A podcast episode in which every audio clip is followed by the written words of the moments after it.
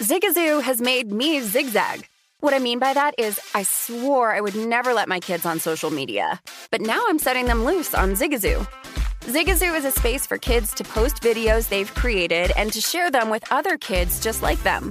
Videos that are moderated by actual people. And since there are no comments or messaging, you don't have to worry about social trolling. Zigazoo, the world's largest social network for kids. Download the Zigazoo app today. Managing your diabetes just got easier. The powerful new Dexcom G7 lets you see your glucose numbers on your compatible watch and phone without fingersticks. And because Dexcom G7 is the most accurate CGM system, you can be confident in your food, exercise, and medication decisions. And all those decisions can lead to big results, like more time in range and lower A1C. Get started at Dexcom.com. Dexcom data on file 2023. If your glucose alerts and readings from the G7 do not match symptoms or expectations, use a blood glucose meter to make diabetes treatment decisions. For a list of compatible devices, visit Dexcom.com slash compatibility. This is the look ahead on VSIN, the Sports Betting Network.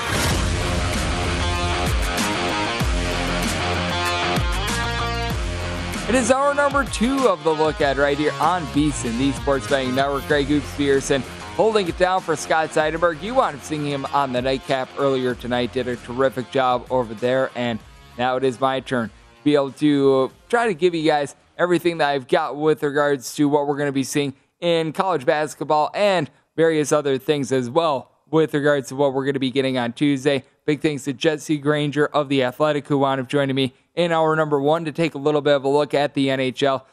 Because I am a gentleman from the state of Wisconsin, I do have to address what wound up happening with Aaron Rodgers. I know that it is bettable where he's going to be playing next season. So we're going to be talking about that in about 30 or so minutes, but got a lot of college basketball this hour. And I know that we've got a lot of SEC action as well. And what wound up actually being my play for DK Nation, because I give out one of these every single day. I know that many of you guys follow these at GUnit underscore 81 at Twitter. And, well, they've actually been relatively hot thus far. So let's try to keep it going. But how about if we take a look at a total that we're going to be getting on Tuesday? This would be 631, 632. Florida going to be playing out to Arkansas. Arkansas is finding themselves anywhere between a one and one and a half point road favorite. Total on this game, you're going to be finding it at a 136. But I take a look at this total and I wound up setting it at a 140. Now, you got to recognize that Florida has been a very good team at home with regards to points allowed on a per possession basis.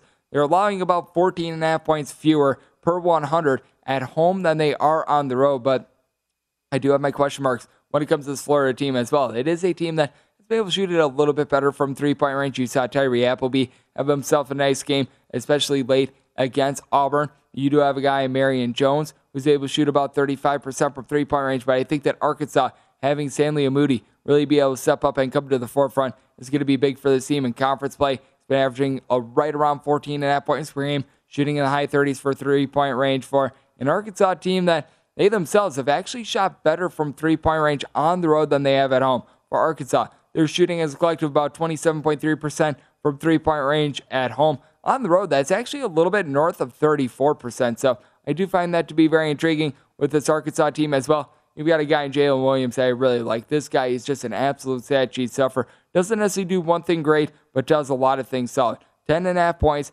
nine and a half boards. He's able to give you a little bit over a block, a little bit over a seal per game as well. So I think that that's going to be very critical in Arkansas. They also do a good job late with regards to their free throw shooting, a team that shoots right around 74.2% at the free throw line. So they're relatively rock solid. Big reason why I do like the over in this game as well is that both of these teams don't necessarily do the world's greatest job on the glass. When it comes to Florida, they are 305th in the country with regards to percentage of misses that they allow opponents to rebound. They allow opponents to corral a missed shot 29.7% of the time.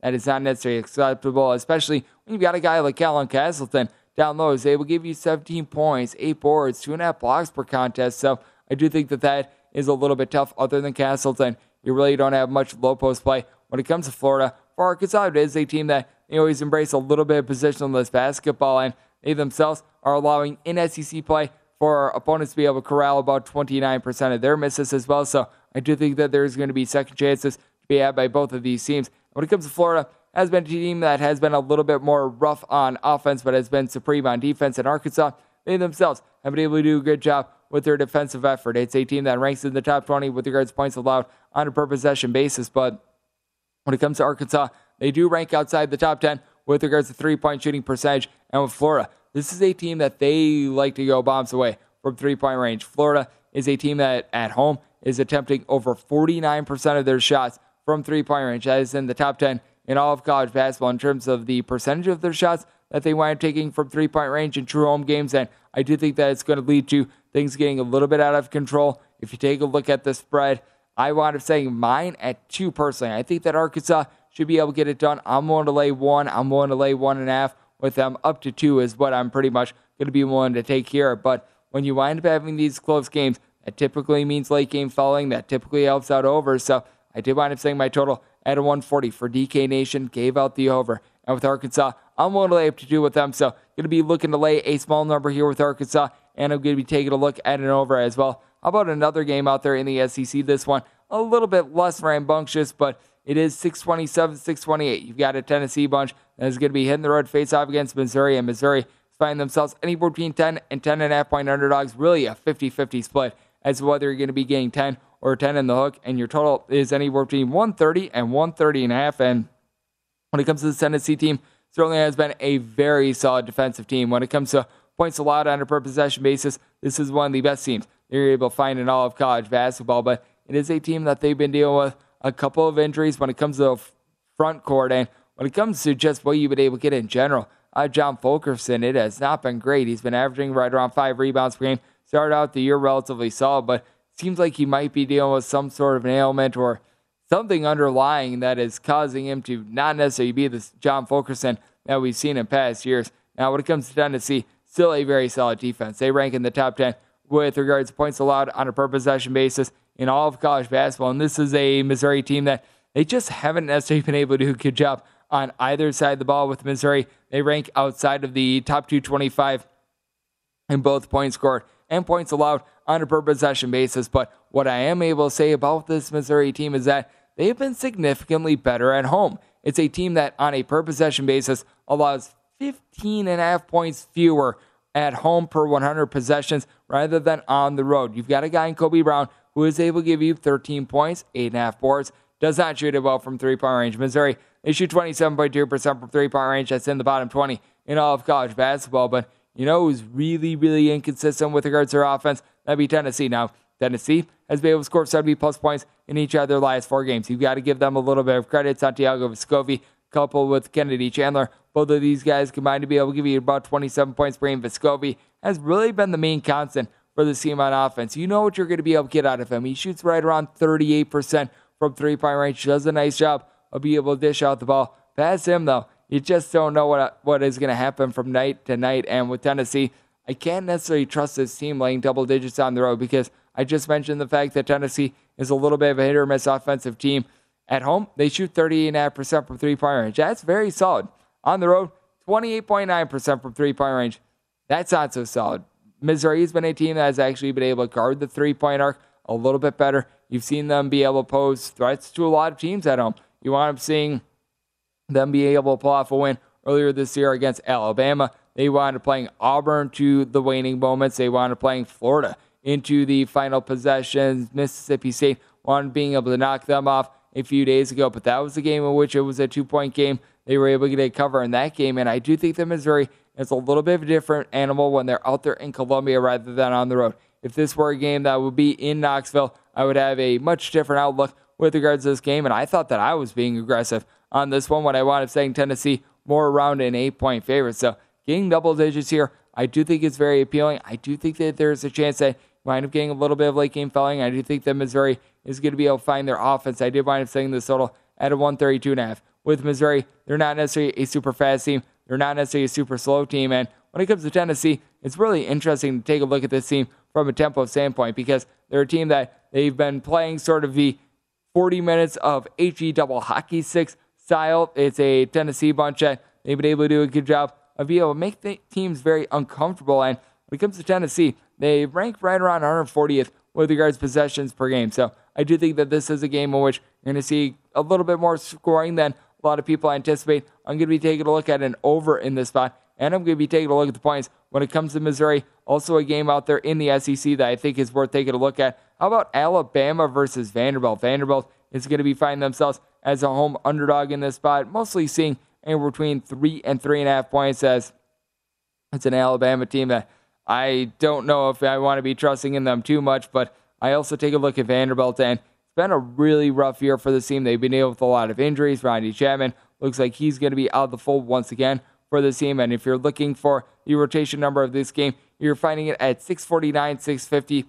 We're seeing a little bit of a move here on Alabama as well, by the way. They went from being about a three to three and a half point favorite, now seeing a lot of fours out there as well. And I do think that is the correct move. With Alabama, I'd wind up saying them as a five point favorite. And what really stands out to me about this Crimson Tide bunch is that they've actually been able to do a better job on the road rather than at home with regards to their three point shooting. Alabama is legitimately a bottom 10 three point shooting team in terms of home three point shooting percentages. They shoot right around 27 ish percent from distance when they are at home. On the road, they actually shoot 35.7%.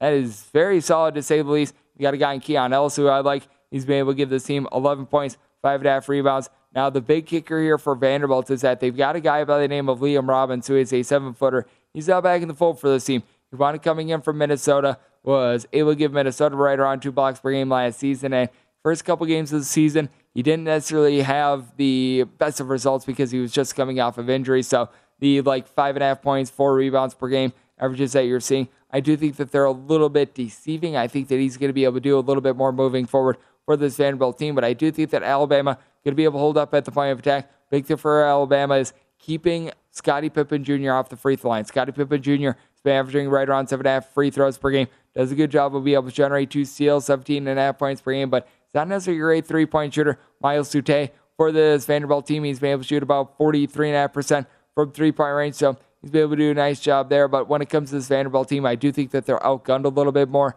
You've got a couple reinforcements that have come in for Alabama as well. Got a guy in James Rojas who wound up tearing his ACL. It was unknown whether or not he was going to be playing at all this season. Now he's able to give the team a couple more minutes in the post when you've got Jahvon Quinerly and Key and also Jaden Shackelford combined to be able to give you 31 points per game as well. I do think that that's going to be a very big key against a Vanderbilt team that doesn't necessarily have a lot of depth. I'm willing to lay up to five here with Alabama. I do think that they're going to be able to notch up their defensive efficiency as well.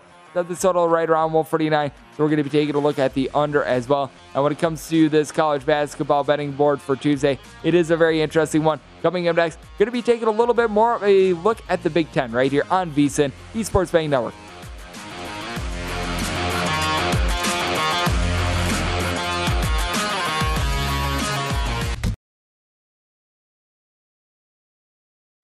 Martha Stewart, the original influencer. When I think about anything, I think about the way that she did it first. The media mogul. Five to six years ahead, she saw what was coming. The prisoner. The rise, the fall, and the reinvention of an American icon. Once Martha paved the road, everybody else pretty much copied her. A CNN original series, The Many Lives of Martha Stewart, now streaming on Max. Billie Eilish and Finneas O'Connell, they're with us today on Crew Call.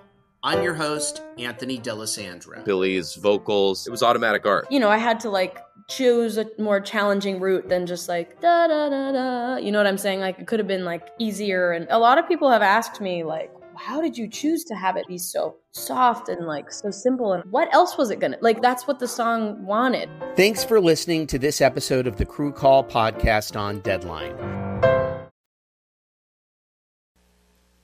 This is the look ahead on VSIN, the Sports Betting Network. VSIN has a great new offer that can only be described as madness. You get VSIN all access to everything that we do now through the College Basketball Championship on April 4th, and this is only for $29. Sign up now and you'll be able to get our daily best bet emails, 24 7 video access, the upcoming College Hoops betting guide, bracket breakdowns, plus full access VSIN.com with our exclusive betting splits breakdowns on every single game. This deal happens only once a year, so do not miss out. Visit VSIN.com slash madness to sign up today as it is a look ahead with myself, Greg Peterson, filling in for Scott Seidenberg. And we took a look last segment at what we're all going to be getting in the SEC on Tuesday.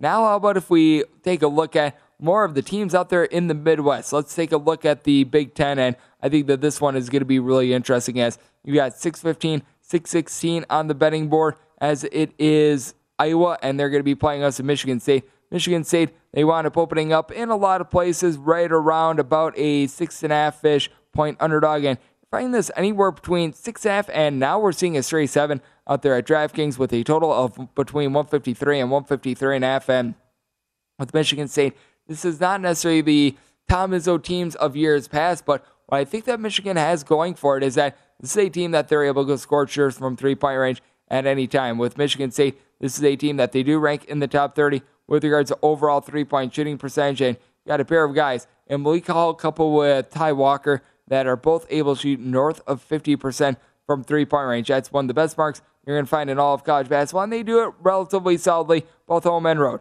At home, they shoot 39.2% from three. On the road, more like 37.5% from three. And then you take a look at Iowa, and this has been one of the best teams to the overall of college basketball. Right around two thirds of their games have wound up going over the total. They've been a little bit more rock solid at home than they have been on the road, and you could just expect that out of Iowa. Hawkeyes have always been a team that has been a little bit better whenever they find themselves in their friendly confines rather than on the road. And for this Iowa bunch, one of the most efficient offenses that you're going to find in all of college basketball. Number four with regards to points scored on a per possession basis. And a big reason why is because they just don't hurt themselves. They turn the ball over right around nine times per game, despite the fact that they play at a high tempo, which means that they are not wasting possessions. Now, when it comes to Michigan State, they are going to probably try to look to be able to control things down low. Marcus Bingham is someone that is able to give this team two and a half blocks. He chips in their six boards. So he's probably going to have to do a big part in being able to contain Keegan Murray, guy that's been able to give this Iowa team a little bit over 23 points, eight boards. He has been very solid for the team, but you also take a look at what you're able to get out of some of the ancillary pieces as well. Someone like Jordan Bohannon is able to give you 10 points, couple of assists, shoots it well from three point range. I think is going to be critical, but the reason why I do think that Michigan State is going to be able to hold in this game is because I do think that the offense is going to be a matchup with that of this Iowa team. And when it comes to Iowa, they're just a team that in general does not necessarily do a great job of being able to guard the three point arc, and that is really the hallmark of this Michigan State team this season. With Michigan State, you don't have a single guy that really gives you more than 12 points per game. That would actually be Gabe Brown. Has seen a little bit of fall off in his production recently, but with Iowa, it's a team that they allow opponents to be able to shoot about 33% from three point range at ranks 138th in all of college basketball. And when it comes to Michigan State, defense has been a little bit teeter totterish, but I do think that it is going to be able to do just enough in this game to be able to hold in there with Iowa. I certainly think that they're going to be getting theirs, and I think that is very fair to assume that Iowa going to be able to get to 80 in this spot, but I think the Michigan State, they themselves are going to be able to get right around 75 points in this game as well. I do think that you're going to be seeing a little bit of a lack of defense We've just seen that night in and night out when it comes to Iowa games. So I'm going to be taking a look at an over in the spot as I did wind up saying my total at a 155. But with Michigan State, I did wind up making them more of a five point underdog. So I'm willing to take six and a half to seven here. When it comes to Michigan State, I do think that Tom Izzo to be able to get this team to progressively get better and better and then wind up peaking in March like we've seen out of them so many different times. How about another Big Ten matchup? And this one involves another very up tempo team as Nebraska is going to be hitting the road to face off against Northwestern. This is 635, 636 on the betting board. Shock, shock, surprise, surprise, Nebraska finding themselves as an underdog, and you're finding this anywhere between 11 and 11 half. And your tallest game, you're going to be getting it anywhere between 148 and 148 and a half.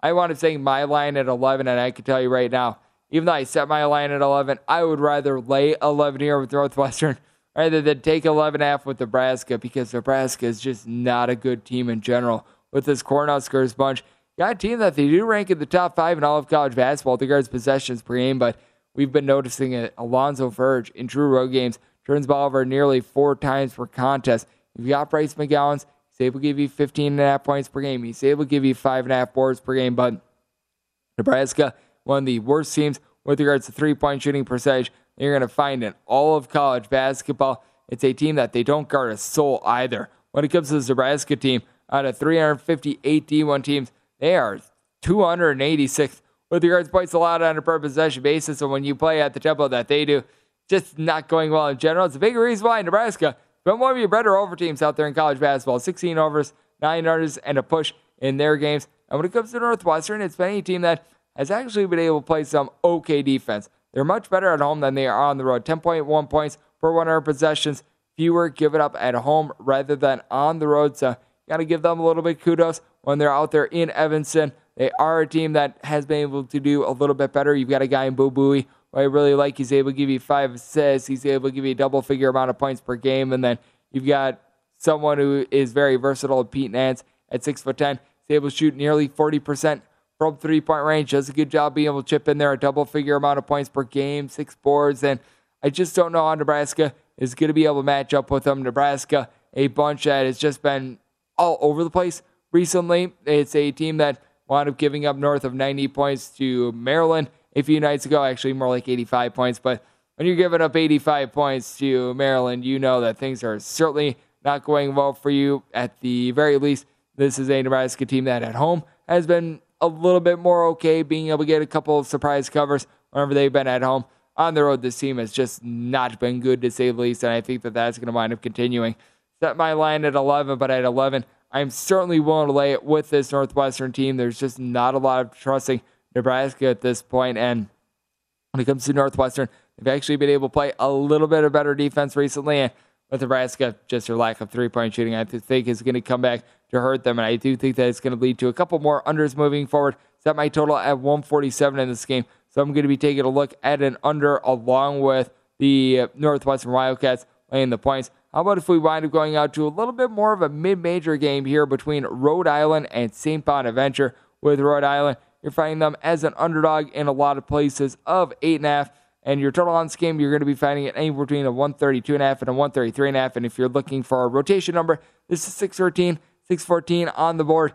With St. Bonaventure, it's been one of the more intriguing teams that we've found in all of college basketball because they were ranked in the top 25 coming into the year. We all thought that they might be the best mid major team in all of college basketball. It certainly has not been the case. They've been leapfrogged by so many Mountain West teams. They have been leapfrogged by teams in their own conference in general at this point. And when it comes to St. Bonaventure, a big reason why this team has not necessarily been so great is because they've got a five man rotation right now. They really don't have much coming off the bench whatsoever to be able to help them out. And then when it comes to Rhode Island, you've got Makhi and Makhel Mitchell. Both of these guys combined to be able to give you about 21 points per game. I think that it's Makhel who's been able to give you right around two and a half blocks per game. So this team has been able to do a good job on the interior with Rhode Island. It is a team that they leave a little bit of something to be desired when it comes to the little things. They shoot 64.5% at the free throw line. This is a ter- team that has turned the ball over 14 times per game, but you do have a guy in Ishmael El-Amin who's been able to shoot from three point range right in the neighborhood of about 44%. So that has been very good for the team. You've also been able to have some very good performance out of Jeremy Sheppard. Sheppard is someone who's been able to give you right around 10 points per contest. Not necessarily the world's greatest facilitator, but is able to give you right around three assists per game as well when it comes to St. Bonaventure.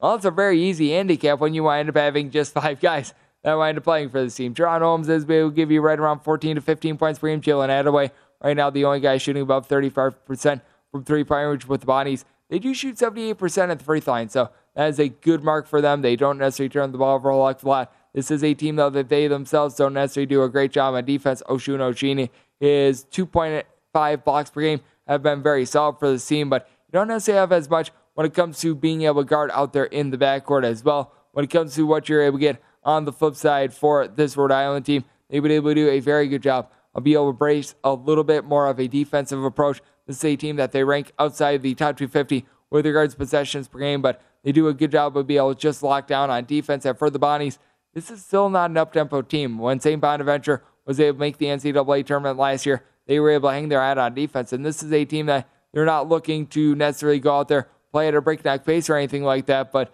they just have been inefficient on defense. They've been relatively efficient on offense. And when you wind up having a team like a St. Bonaventure, you always have to question whether or not a team is going to wear down late. I've been seeing in a lot of the games I viewed with St. Bonaventure, their free throw shooting at the end of the game not necessarily quite it is at the beginning of a game. So I'm going to be willing to take the points with Rhode Island. I set them a little bit more of a six point underdog, and then I did wind up making the total as well for this game a 133. So with regards to having this at a, between a 132 and a half and 133 and a half, I'd rather look over rather than under. But coming up next, got to talk about Aaron Rodgers and all of that right here on VSIN, Esports Betting Network.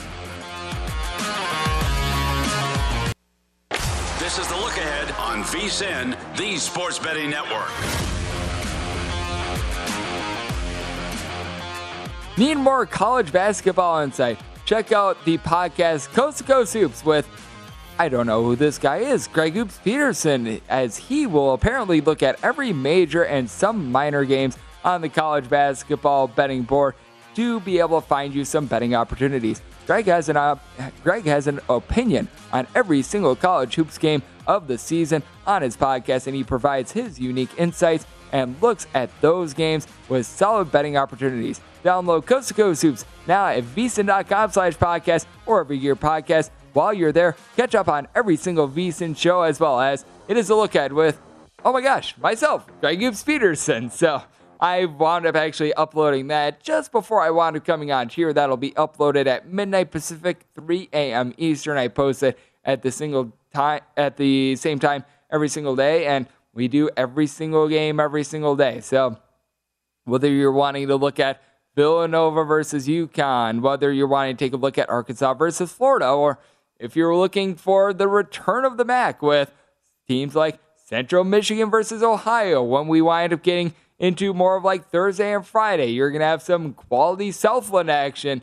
I break down every single one of them because it doesn't matter what you're betting on with regards to some of these games. It doesn't matter if you're looking at like Duke versus North Carolina, insert your big time SEC game here. Or if you're taking a look at, for instance, NC Central versus Maryland Eastern Shore, like we wound up seeing on Monday. Money is money. Now, your limit on North Carolina versus Duke might be a little bit more than the MEAC games, but with that said, you're still able to put money in your pockets. So that's always a big thing. And a big thing as well is taking a look at what we might be getting in the NFL because I'm a gentleman from the great state of Wisconsin. As a matter of fact, reason why you did not wind up seeing me on the Greg Peterson experience over the weekend is that I was out there in the great state of Wisconsin. How you know you are a good friend of mine is when I wind up taking off time during the college basketball season to come to your wedding out there in the great state of Wisconsin. I'm just saying that. So, certainly was a great trip out there, and I can tell you, there's a lot of people are concerned about Aaron Rodgers. And if you wound up opening up Twitter at all the last few hours, you saw a lot of people that are reacting to Aaron Rodgers giving, I guess you could call it gratitude on Monday. And one of those photos was the photo that was taken of the captains in the game that was played against the Kansas City Chiefs earlier this season because typically he winds up lining up with Davante Adams and Randall Cobb for that photo. They wound up leaving a space for Aaron Rodgers, who is not available for that game per COVID 19 protocols. And, well, you are having a lot of people saying, oh, what does this mean? Does this mean that Aaron Rodgers is going to be going here? Does this mean that Aaron Rodgers is going to be leaving the Green Bay Packers, doesn't mean that Aaron Rodgers is becoming the next coach of Bishop Sycamore. Well, I can tell you right now, the one thing that I can bank on is that Aaron Rodgers is probably taking a look at social media. Heck, he might be watching VSIN right now. Hopefully, he is. If Aaron Rodgers is watching, I say hello and thank you for all the service that you and Brett Favre have done to make my childhood and my adulthood very, very good as a Green Bay Packers fan. But with that said, the, the only thing that you can bank on is that Aaron Rodgers is absolutely loving this. Nobody has any idea what he's doing right now. I know that there are some places in which you are able to bet on the next team for Aaron Rodgers. Do not waste your time with it whatsoever. If anyone who knows anything about this right now, they're clearly not talking, and I'm sure that Aaron Rodgers is right now going to be sending a lot of false smoke screens because we know that coming into last season, there were so many people that were being like, oh, a trade to the Denver Broncos is imminent for Aaron Rodgers. Oh, Aaron Rodgers is just going to retire this side or the other. But if you want to use a little bit more of a little, headed approach and take a look at things, you got to think that Aaron Rodgers does realize that his best opportunity to be able to win at his age is probably with the Green Bay Packers. And it's not necessarily because of the core around him, but it's more or less because if he would wind up getting traded to, say, the Denver Broncos, who wound up obviously hiring on Nathaniel Hackett as their next head coach a few weeks ago. Well, you wind up having to go up against Patrick Mahomes twice a year. There's that guy by the name of Justin Herbert. He's been able to do a relatively solid job when it comes to Brandon Staley, the coach. Well, he shouldn't be going for it inside of his own 20 yard line in like the first half or anything like that, but he has been able to do a good job of being able to coach up Mr. Herbert. So you do have a lot of juggernaut teams out there. Like there's been a lot of talk that he might head out to lovely Las Vegas, become the next Greg Peterson, go from the great state of Wisconsin, head out west, head over to Sin City. But I don't think that that's necessarily going to be happening. Now, you've got to know that with the Green Bay Packers, they probably would be unwilling to trade him within the conference. That is something that I feel like is a little bit of a given. Now, there have been a couple of concessions that were made by the Green Bay Packers because they pretty much said with Aaron Rodgers coming back for last season that if the trade is imminent, they're going to be much more willing to help than they would have been in past years. And as we know, the cap hit for Aaron Rodgers is going to be rather hefty. There's a lot of things to be able to take a look at here, but you've got to feel like Aaron Rodgers, he's probably going to realize, you know what? If I wind up staying with the Green Bay Packers, I have to play against the Chicago Bears twice, which, as if you want to take a look at certain times during the year on Wikipedia, he was apparently the owner of the Chicago pa- of the Chicago Bears, as was pretty much pronounced by himself. You've got the Detroit Lions out there, and well, the Detroit Lions aren't going to be very good next year. You've got the Minnesota Vikings who are in all sorts of disarray themselves. They wound up hiring on a new coach. I actually think there might be a little bit of upside with the Vikings. You've got a guy in Dalvin Cook does a great job of being able to run the ball. I mean, you take a look at Kirk Cousins, and he hasn't necessarily had the world's greatest success when it comes to wins and losses, but I actually think that he's an okay quarterback. You've got a little bit of something there, but certainly if you're looking for the best opportunity to win, I do think that it is in the NFC rather than the AFC at this point because the Tampa Bay Buccaneers, they're going to be in a little bit more of a fall off now that Tom Brady is out of the fold. Now, there's been a lot of talk that perhaps the San Francisco 49ers might be in play for him. And certainly, you could trade away Jimmy Garoppolo to try to be able to get Aaron Rodgers. If you take a look at the draft picks that the San Francisco 49ers have, they traded away a lot of them to get to, to Mr. Trey Lance. And, well, that's a big, giant issue for the team. Are you going to be willing to trade away both Trey Lance along with Jimmy Garoppolo. Would the Packers even want that? I don't know. And that's the big thing with trying to take a look at this right now. I think the best thing to do right now is just to hold pat, just wind up taking the news. And when you wind up seeing what winds up happening, then you wind up springing into action. Then you wind up taking a look at, okay, here's what we should be doing looking forward. And obviously, the NFL draft is going to have a lot to play into what you're going to be getting in general as well, because I know that when it comes to the NFL draft, there's going to be a lot of implications as to what winds up happening there. You've got a lot of odds out there at places like DraftKings. Insert your book here as to who's going to be the number one overall pick. And you don't have any quarterbacks that are really cracking the top four at this point. Malik Willis, the highest I've seen them is at number five. And like right now at DraftKings, you're seeing them at like 35 to 1. So certainly is a case in which you're probably not going to be seeing too many quarterbacks being taken very highly. It's a very, let's call it what it is, dry crop of quarterbacks. Now, you could wind up seeing a couple guys go up to the forefront, but I do think that when it comes to a lot of these teams, they are going to be taking a look at trying to be able to bring someone in via free agency, via trade. You wind up seeing the LA Rams, they wind up pushing all in on Matthew Stafford. Didn't look like at the beginning it was going to be able to pan out, but as we know it did for them. You wound up seeing two seasons ago the Tampa Bay Buccaneers. They were looking at a guy by the name of Tom Brady. That worked out pretty well for them. First year he was with the program, he was able to get the team to a Super Bowl title. So we've been noticing it more and more in the NFL. These quarterbacks that they wind up coming in, they're able to have very early success. So I do think that that makes it all the more enticing for a team to maybe go out and get Aaron Rodgers. But you know that the ball is in his court. You know that Aaron Rodgers is a very interesting gentleman, to say the least. He winds up not speaking out of turn. You know that there's a reason why he wound up posting up that photo on social media. What that reason is, we do not know. Maybe it's a sign that maybe he's going to step away from the game altogether. Maybe it's a sign in which a trade is imminent because he did say that after the season, it wasn't going to take him too long to be able to make a decision. You've got to feel like he's going to stay true to his word. I don't think that this is going to be a case in which you're taking a look at things like two weeks into the two weeks before the NFL draft and you have absolutely no idea what's going to be happening with Aaron Rodgers. And when it comes to sort of the franchise tag mode. It is a case in which I believe that the first day of signing is if you're out there on the East Coast today, if you're out here where I am in lovely Las Vegas, that is going to be tomorrow. So it is a case in which things are a little bit different with regards to the NFL schedule this year because things wound up getting pushed back a week because the NFL season was 18 weeks instead of 17. So things become a little bit more condensed when it comes to the offseason. But I do think that when it comes to taking a look at things with regards to the NFL futures market, stand pat right now.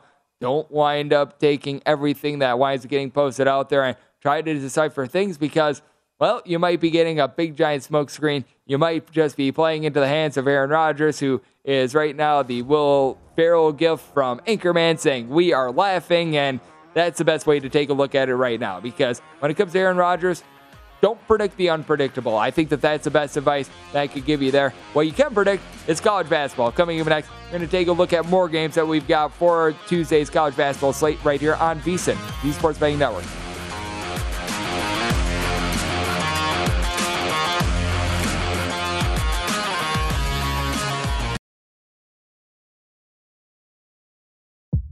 CNN Underscore's Guide to Sleep has tons of recommendations for products that can help you get the best night's sleep ever. All right, let's face it, most of us have had trouble falling or staying asleep at some point, and there are a lot of products and hacks claiming to be the solution to our sleepless nights. That's why the CNN Underscore team spend hundreds of hours testing products to find the ones that can make a huge difference in the quality of your slumber. Visit underscore.com now for our ultimate guide to getting better sleep. Billie Eilish and Finneas O'Connell, they're with us today on Crew Call. I'm your host, Anthony D'Alessandro. Billie's vocals, it was automatic art. You know, I had to like choose a more challenging route than just like da da da da. You know what I'm saying? Like it could have been like easier. And a lot of people have asked me like, how did you choose to have it be so soft and like so simple and what else was it gonna like that's what the song wanted thanks for listening to this episode of the crew call podcast on deadline for more sports betting discussion around your favorite local teams, Bet Rivers has you covered. Bet Rivers has launched a series of CityCasts designed to tackle sports betting from a local perspective. There are CityCasts for Chicago, Denver, Detroit, Los Angeles, New York, Philadelphia, Pittsburgh, and now we've added Washington, D.C. to the mix. Subscribe to your local CityCast wherever your podcast, as it is a look ahead with myself, Greg Hoops Peterson, filling in for Scott Seidenberg. We have yet to get one for the great state of Wisconsin. Right now, the only place that offers sports betting in Wisconsin is Oneida Casino. So hopefully that wine's getting up off the ground a little bit more. But I tell you right now, we've got a great crew that is working with me tonight. Ironically enough, someone else from the great state of Wisconsin, our technical director, Andrew. I want to talking to him um, in the break about the cheese curds I wound up getting from Wisconsin while I was on break last week. Great guy. So Got to give him a nice shout out. Jason Kahn, my wonderful producer tonight. Oliver, technical, or Oliver, the production assistant. And then you've got Taylor, who always gets me set up on audio. These guys are some of the best in the business. Without them, you would not be seeing me wherever you are streaming slash watching this. You would not be hearing me on radio or if you're streaming this by your phone, what have you. They are the guys that get you all set up on this. When you wind up seeing the podcast that wind up getting posted up every single hour, that's thanks to all the gentlemen behind the scenes. They truly do great work, and I am very lucky to be working with such a great cast. So, a big thanks to all of them. They really do an absolutely exceptional job. Now it is my turn to be able to come through. And how about if we give you guys the return of the Mac? As we know that, as we know during college football season, Maction is a big thing on Tuesdays. Well, Maction is a thing in college basketball right now, and you're going to be seeing out there in the MAC the number one team to the over in all of college basketball. They're going to be taking center stage on Tuesday as you've got the Bowling Green Falcons taking on the Akron Zips. This is 617, 618 on the betting board.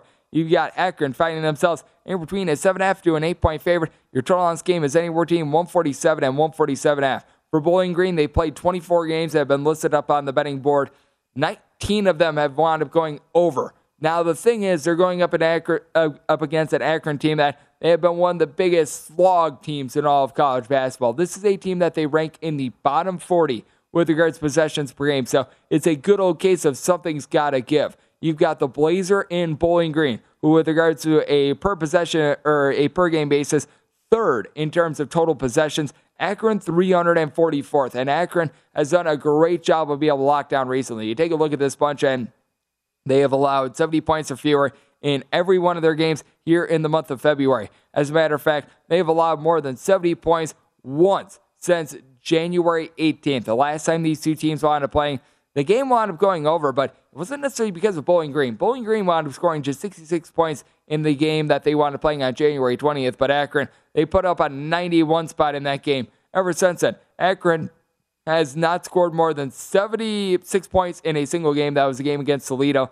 And past that one game, not more than 71 in any of their other games as well. So I do think that it makes it very intriguing from the handicap of this one. I do think that Akron is going to be able to get their style. Typically, when it comes to college basketball, it is a little bit easier to slow a team down rather than speed one up. And I do think that Akron is going to be able to get their pace. You do have a solid backcourt when it comes to Akron team. Xavier Castaneda will able to give you right around 12 and a half points per game. And then you've got a pair of guys in Enrique Freeman along with Ali Ali. Down low, these guys are able to combine for about 27 points per game. Ali Ali is a versatile player that's able to shoot 42% from three point range. Freeman, he's not going to step out. He's not going to shoot threes, but he gives this Akron team 11 rebounds per game. Now, the problem with Freeman is that he is the only guy on this team that averages more than four rebounds per game. So I do think the Bowling Green is going to be able to have better results than what they wound up having the first time around because you do have on Plowden. He is plowing down low for the team. 17 points, seven boards. He shoots in the mid 30s from three point range. Joe Reese is a guy that's able to shoot north of 40% from three point range. Yeah, Bowling Green, they've been dealing with injuries all season long with their backcourt. Caleb Fields, a guy that was supposed to be able to come through, have a good year for the team. He has not played at all this season. Kaden Metheny, has only played in 10 games. He's going to be out the fold for this one as well. But Myron Gordon, who winds coming in from Samford, he's been able to give the team three assists. He's been able to do a solid job of being able to give you right around 10 or so points per game when Bully, with Bowling Green. They do shoot right around 37 and a half ish percent from three point range. So they're able to do a relatively solid job there. Their defensive approach, well, it does leave a little bit of something to be desired. Akron, they rank right around 125th in the country with regards to points allowed on a per possession basis. So it's not like they're absolutely locked down, but at the same time, they're pretty darn solid. When it comes to the Akron team, they do shoot just 67% of the free line. So if you do have a relatively close game against the spread, that is something that is certainly worth taking a look at. And when it comes to Bowling Green, this is a team that, when it comes to how they do at home versus how they do on the road, it is a case which are relatively steady. They only score about four more points on a per 100 possession basis at home rather than on the road, which is why they've been playing so many overs recently. It is a spot in which I did wind up setting Akron as a 7.5 point favorite. So here now that we're seeing some eights, I'm going to be willing to take it with Bowling Green. And I do think that Akron going to be able to get their pace in this game. I think that they're going to do a good job of being able to slow down a Bowling Green team that they have been slowed down recently, but at the same time,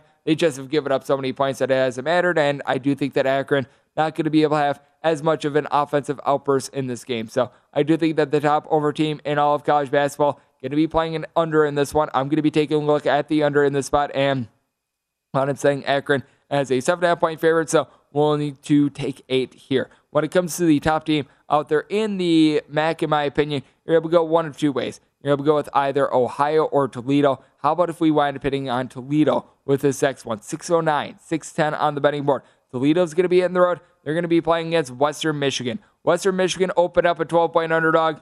You know that it's bad when a team opens up a 12 point underdog at home and they get bet worse. It is now between 13. I'm seeing a straight 13 and a half out there as well, seeing a straight 12 and a half as well in your draws game. And between 145 and a half and 146. And this is a Toledo bunch that they've ran into some issues the last two games, but when you take a look at this offense, it is very high powered. This is one of the better teams that you're going to find in all of college basketball of being able to put the ball in the basket on a per possession basis. Toledo is 24th in the country with regards points scored on a per possession basis, and they really don't see a fall off home to road as well. Meanwhile, they're going up against a Western Michigan team that, boy, they don't do a whole lot right. They rank outside of the top 275 with regards points scored on a per possession basis. When it comes to points allowed on a per possession basis, this team, we're going to call it what it is. It's a skid mark on the underpants of college basketball defensive efficiency as they're 354th out of 358 D1 teams. You've got one guy in Lamar Norman Jr.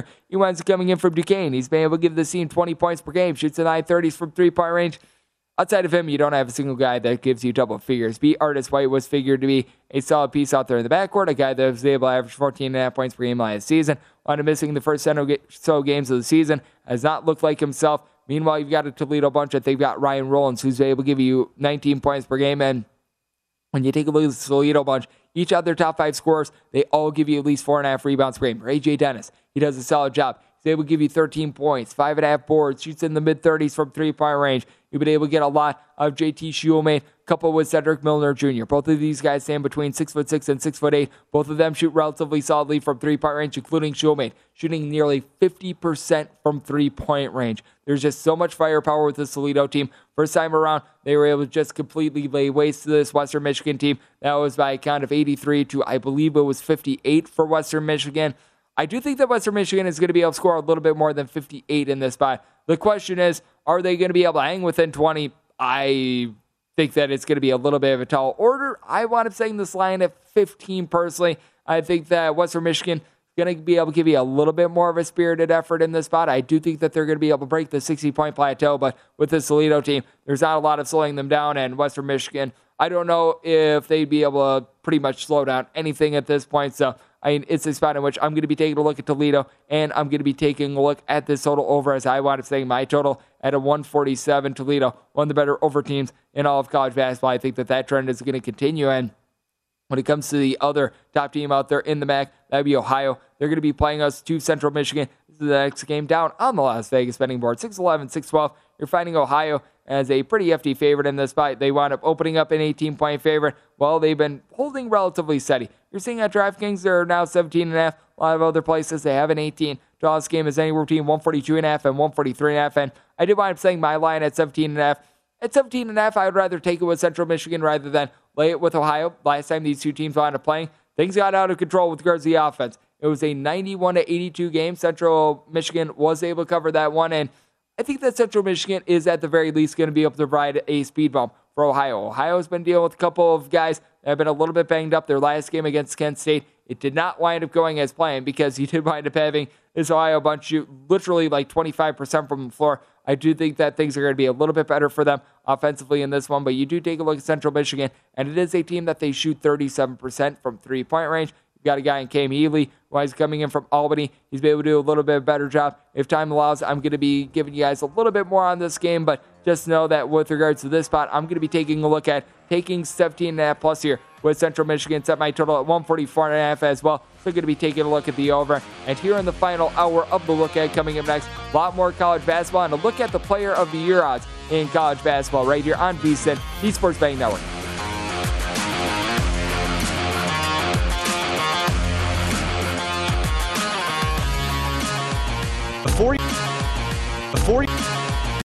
Hey Sarah, I love that spring break vlog you posted on Zigazoo. OMG, you watched it? Yeah, it was so cool. I think you're so talented.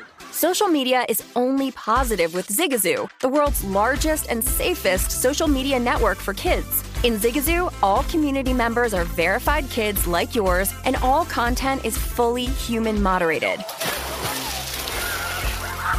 Try out Zigazoo this spring break. Download the Zigazoo app today. CNN Underscore's Guide to Sleep has tons of recommendations for products that can help you get the best night's sleep ever. All right, let's face it, most of us have had trouble falling or staying asleep at some point, and there are a lot of products and hacks claiming to be the solution to our sleepless nights. That's why the CNN Underscore team spend hundreds of hours testing products to find the ones that can make a huge difference in the quality of your slumber. Visit underscore.com now for our ultimate guide to getting better sleep.